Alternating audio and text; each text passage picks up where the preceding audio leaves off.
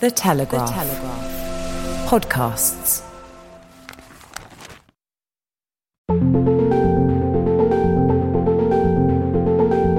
Hello and welcome back to the Technology Intelligence Podcast with me, Harry de Quetteville. In today's episode, we're going to look at the future of work. There's been a lot of discussion about the arrival of automation, artificial intelligence, and robotics, with some commentators seeing these innovations as a fundamental threat to the future of work as we know it. Of course, those involved see these technologies as making great strides forward, which will bring benefits to all, both economically and socially. So, where does the truth actually lie? What if one day we arrive at a point where jobs have been replaced entirely by machines? What will we do with ourselves and how will we earn a living? Is the universal basic income really a viable solution? We'll be exploring these issues and hearing the thoughts of entrepreneurs who are disrupting the way we work today. Email is still looking a lot like letters. It is not made for instant real time dialogue, and chat is just much better suited for that this ultimate humanoid that's going to take care of the elderly or do babysitting or cook your breakfast is science fiction. That's not going to happen. We'll be hearing more from those voices later in the episode, but first, let's head over to Cass Business School to get some context on work as we know it from an academic who has spent the last decade asking precisely these questions. My name is Peter Fleming. I'm a professor of business and society at Cass Business School, City University of London.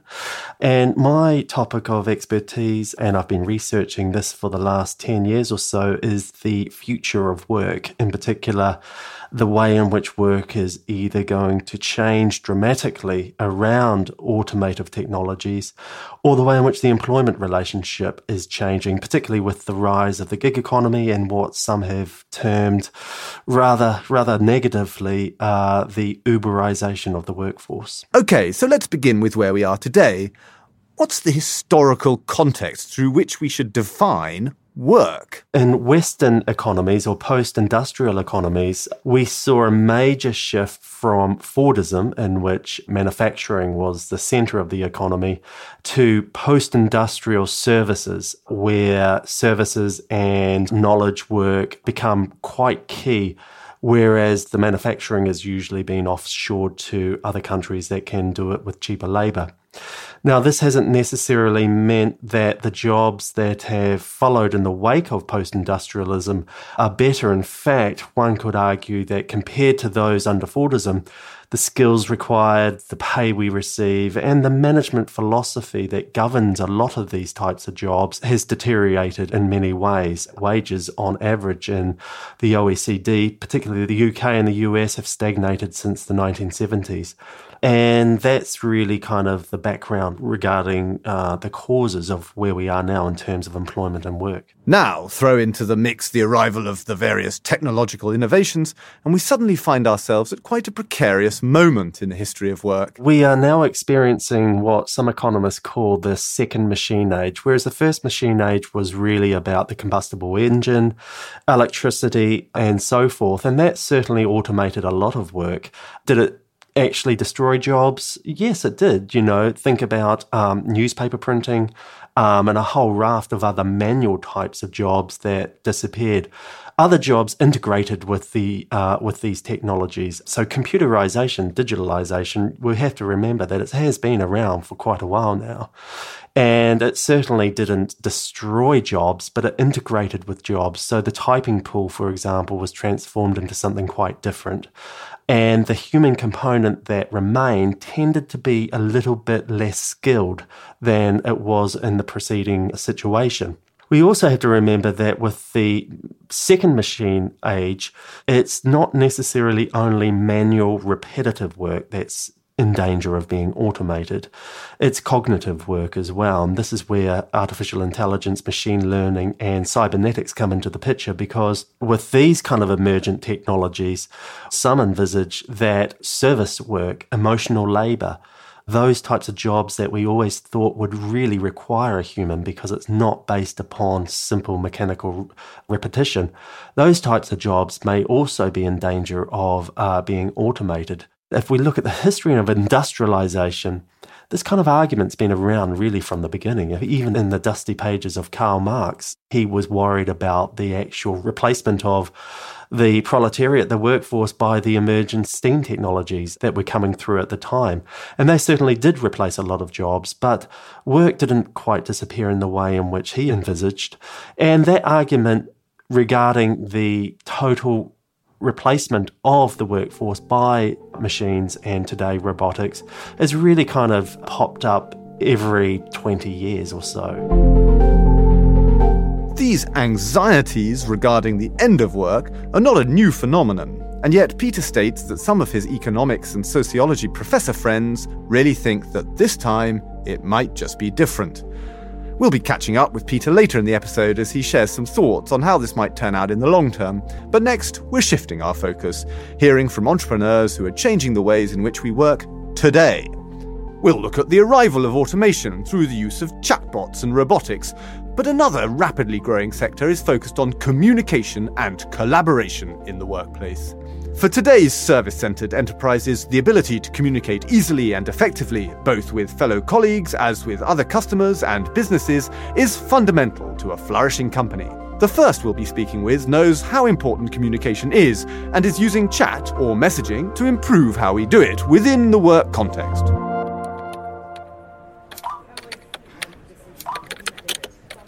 My name is Johan Butting, and I'm uh, running Slack's business here in Europe. Slack is a collaborative working tool which was first built specifically for a team who were developing a computer game together, allowing them to share ideas amongst themselves, even though some members were working at a distance.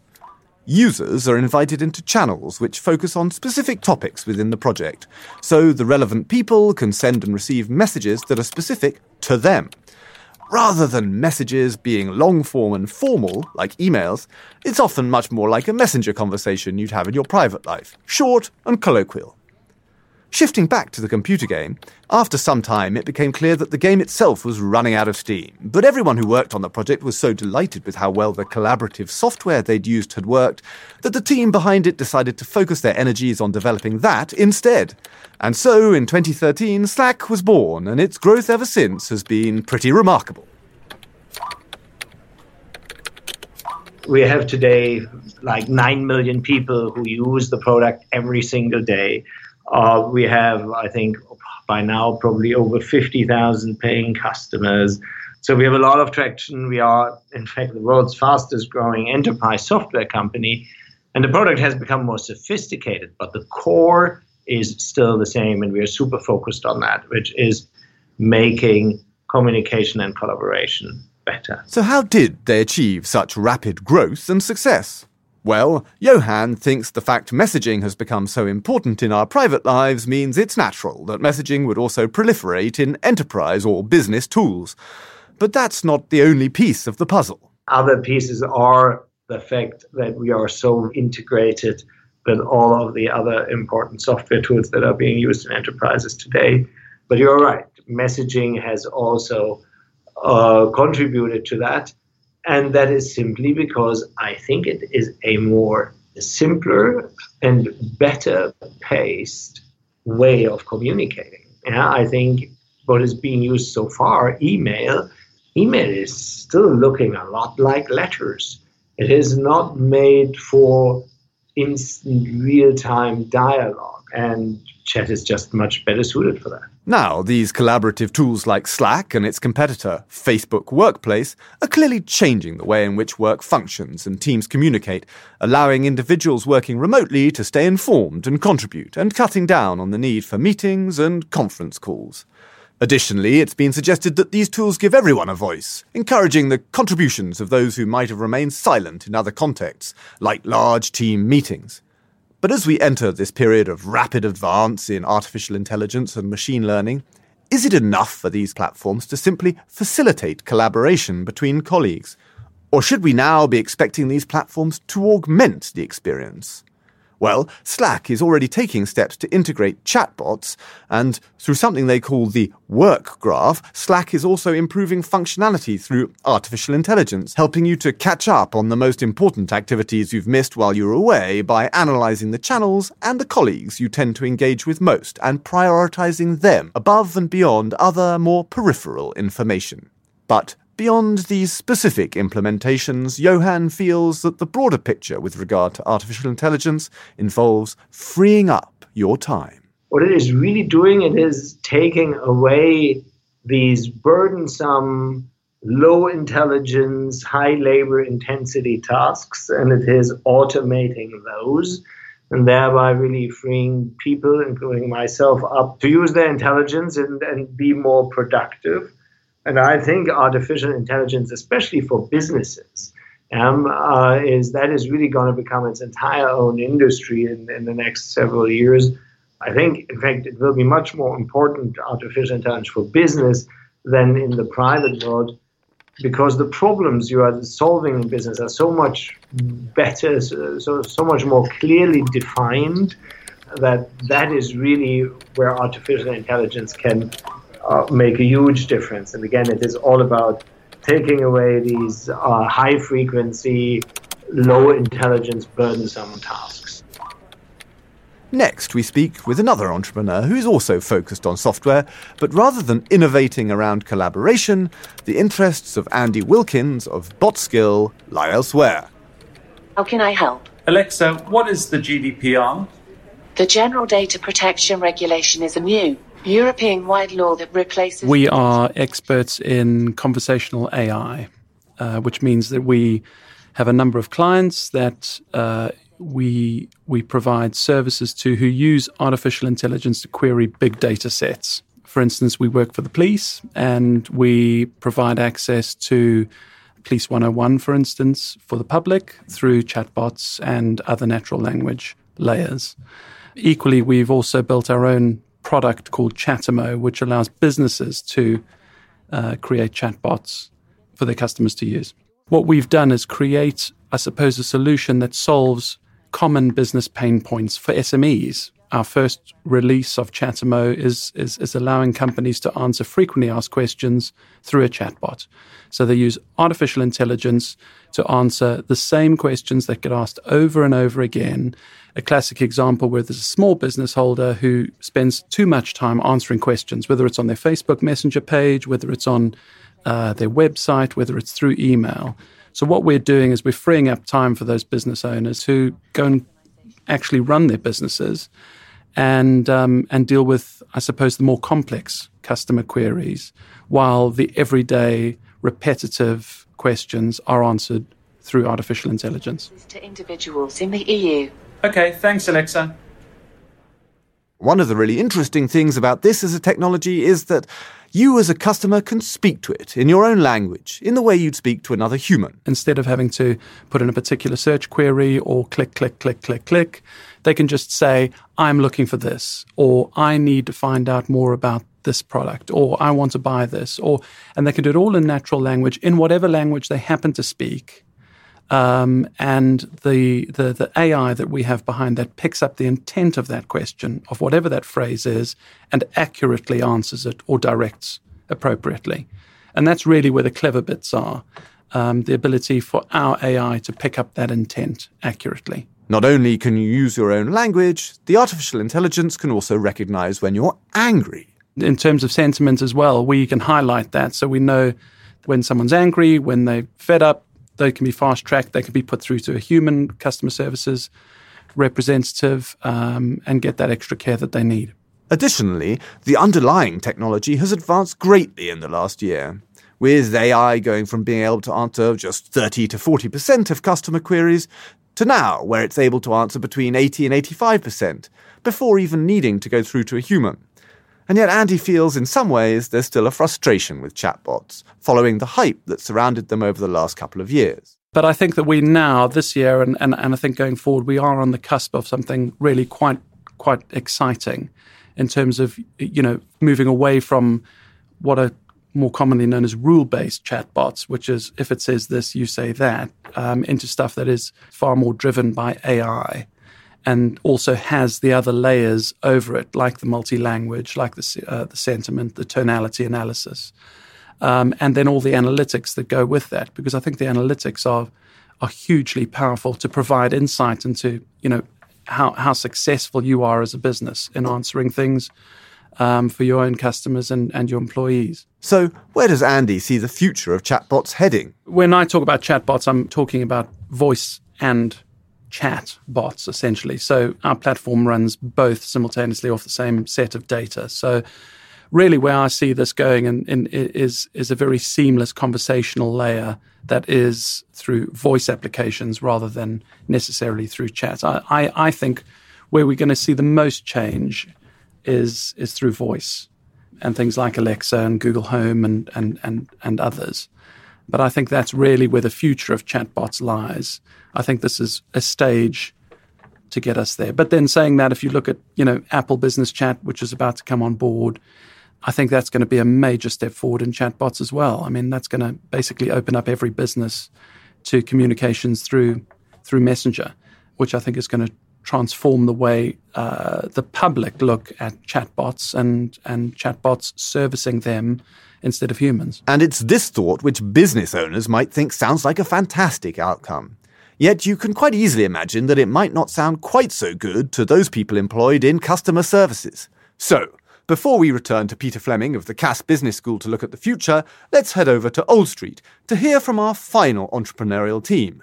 They're developing a collaborative robotic arm, affectionately named Eva. In under 15 minutes, Eva can be clamped to a work surface and easily programmed by a human co-worker, either through software or simply by guiding the arm through its required movements. Then Eva is ready to perform her tasks over and over and over and over and over and over and over and over and over and over and over and over and over. My name is Mustafa Sayed, co-founder at Automata Technologies, which I co-founded in 2015 with Suryansh Chandra, who's sitting next to me.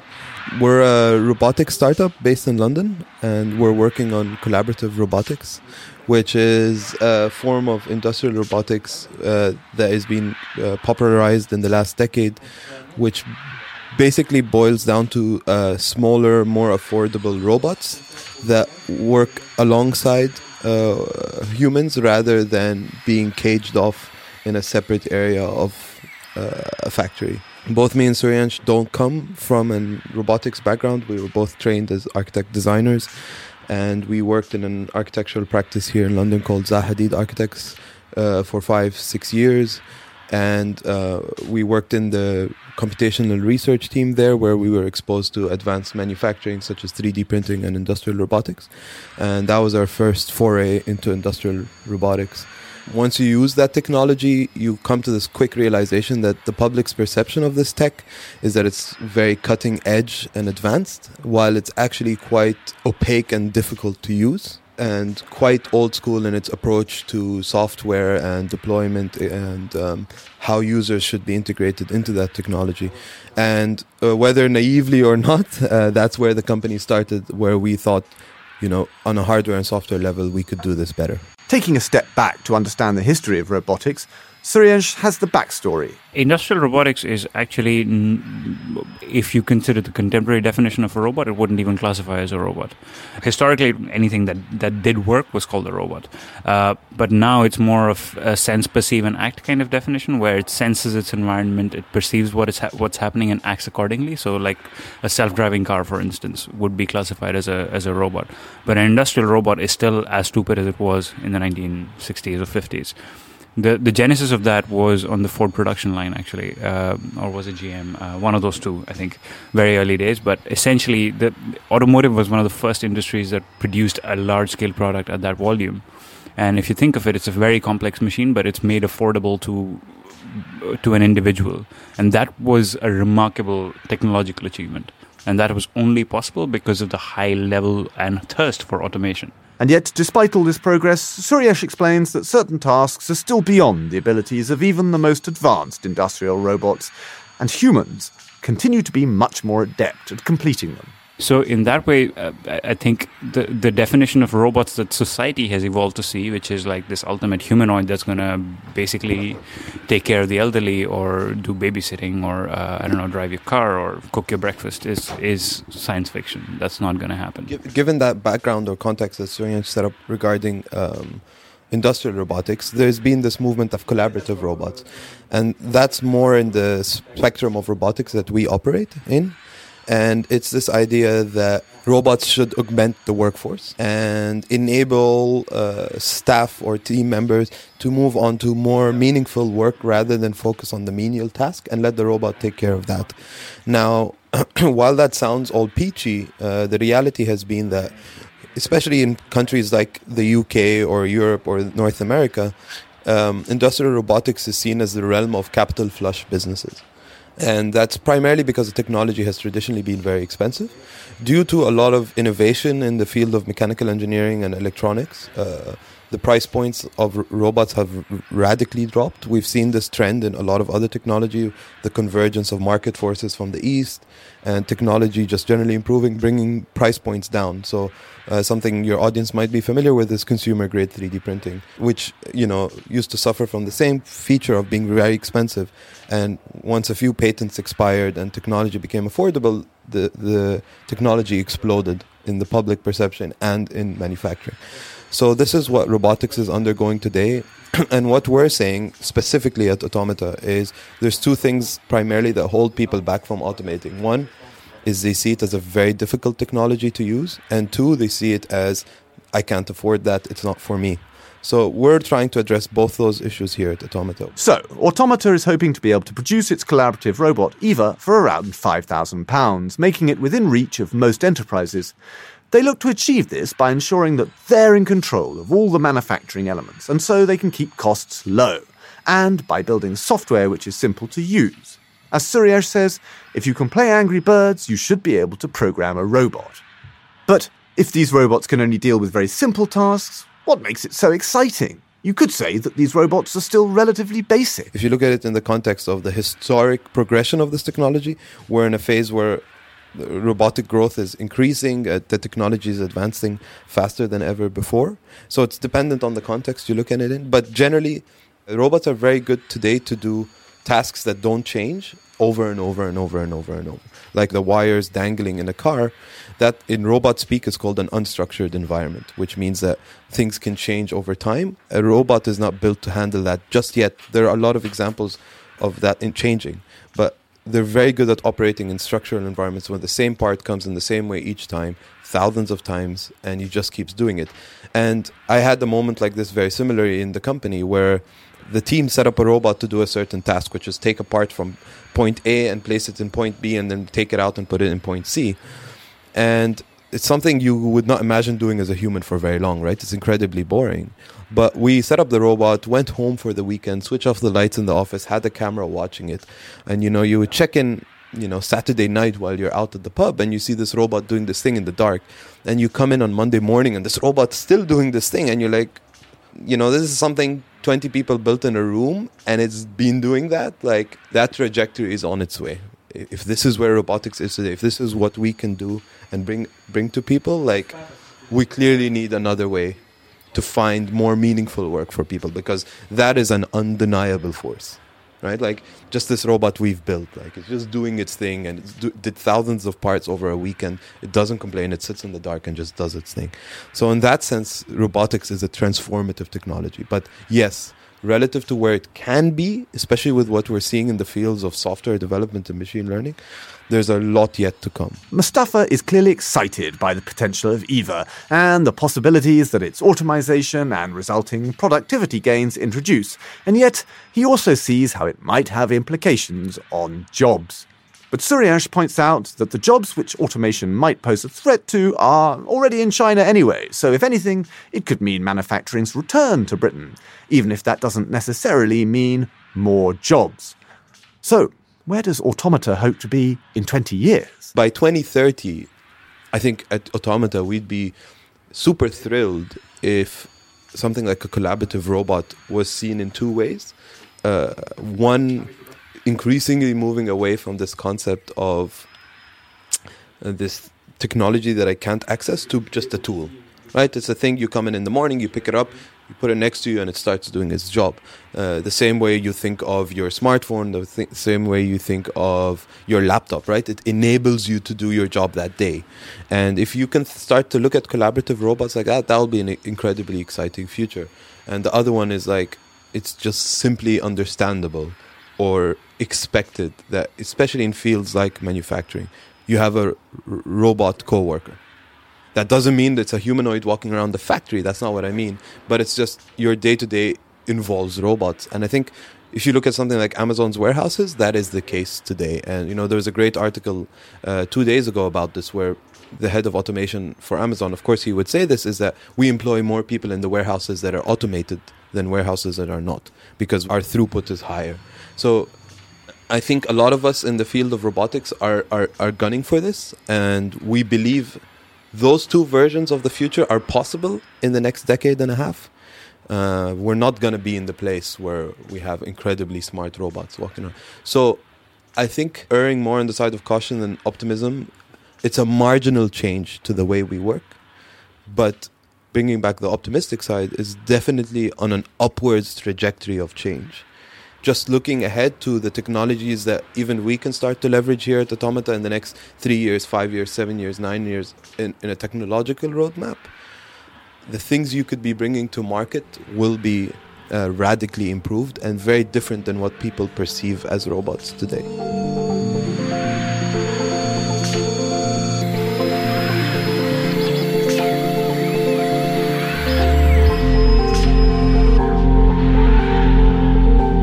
So, we've heard from our three enterprises, each of which are striving to improve efficiencies in the workplace through improved collaboration between workers, using text and voice to query large datasets through AI chatbots, and finally collaborating with robots who in the future might free up our time to focus on other tasks. In each case, the entrepreneurs speak of taking away the repetitive and banal jobs but how far automation will go in the pursuit of efficiency is an issue which we're going to discuss next with Peter Fleming, Professor of Business in Society, who we heard from at the top of the show. So, how is all this going to work out?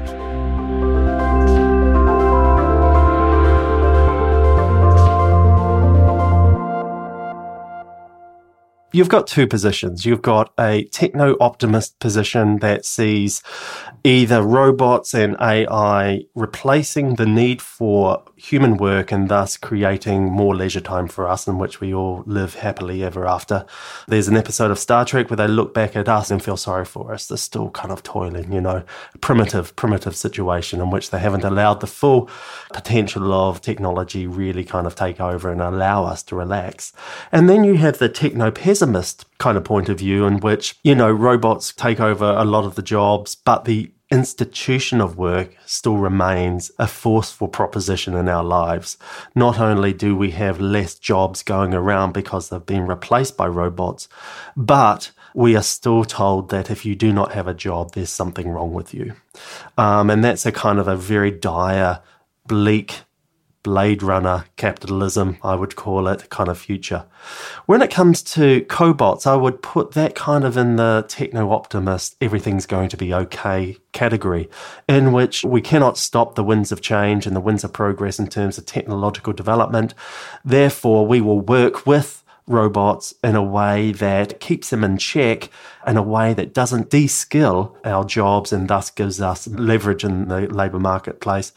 And also that our wages will be high. And I just think that even though there are trends uh, in certain industries in which that might be the case, I think that um, it's a little bit optimistic. If you look at the historical development of automation and uh, technological infrastructures in the industrial world over the last hundred years, it has never, hardly at least, been used in tandem and in co harmony with the workforce. It's always been designed to either A, lower the costs of labour, B, replace labour, or C, make labour more efficient. It's always been in a position, largely at least, in a position of dominance. It's been a managerial tool. And so, what can we do about it? Is this progress of technology and innovation inevitable, regardless of whether it benefits society as a whole? None of that is inevitable. For example, studies show that the same technology can be liberating to employees in one setting, but used in another setting to dominate them. So it's really about the social and management economic backdrop in which guides the use of, of technology. So just because a robot can take over a job, its endogenous or intrinsic capabilities hardly ever means that it will because of other factors, cost, uh, resistance from the workforce, etc., etc. So I think that there is a danger in many of these debates to kind of see it as an inevitable process. Um, and I don't think it is. It's p- real people making real decisions that can be reversed. Okay, well, let's imagine for a moment, a long way down the line, we find ourselves in such a situation. What kind of societal shifts will be necessary to make it work? The institution of work will have to be decentered. We cannot have a situation in which robots do most of the work, yet um, the work ethic, with all of its moral connotations, um, is alive and well. That would have to take a back seat, and other institutional forms would have to come in, in to take up the slack. Um, and that would not be capitalism, basically, uh, because for capitalism to work, as we learned right way back in, in, in, Keynesian economics, you know, the first lesson of Keynes is that laborers are also buyers, consumers. So if you have no workers, you've got no consumers and you don't have capitalism. So that's important to keep in mind. So if we have no more workers, which I think we should embrace, I would love to have a post work future as long as it isn't one that's still wedded to the ideology of work if it's kind of wedded to creative human development, if it's wedded to leisure, if it's wedded to artistic endeavor or, you know, the betterment of humankind, you know, what better future could we hope for? That would be wonderful. But for that to happen, we would have to really kind of create a whole set of other institutions. So when it comes to income, uh, universal basic income would really have to be an important part of that for people to survive. And I think a universal basic income is the first step to really questioning the need for all of this labour that we are currently conducting in our society. So, it's going to be fascinating to see how innovative technologies such as artificial intelligence and robotics continue to develop in the coming years, and how they'll impact our position in the workforce. Will they indeed free us from the toil of repetitive tasks, allowing us to use our human gifts and intelligence to work and collaborate with others productively and more creatively? Or will it demote us to second class citizens with reduced skills and an inability to pay our way or generate our own salaries? Just take my job, journalism. Some jobs and reports which were previously done by humans are already being done by machines, rather formulaic things like, well, baseball reports or sports reports. But there are other jobs, from opinion and comment articles, which I used to write in a section I used to edit, where you can see that it's very difficult to imagine robots fully taking over, because that's an area which requires creativity and analysis, which is perhaps fundamentally human and it's hard to see machines reproducing that anytime soon. Well, if you're interested in more of this, subscribe to the podcast for updates and remember to give us a review. To find out more about the Tech Intelligence podcast, visit telegraph.co.uk. And finally, if technology is your thing, you can hear a daily update on the latest technology news from the Telegraph by searching for Telegraph Technology on any Amazon or Google device. On the next episode of the Technology Intelligence Podcast, we look at the future of health. So until then, goodbye.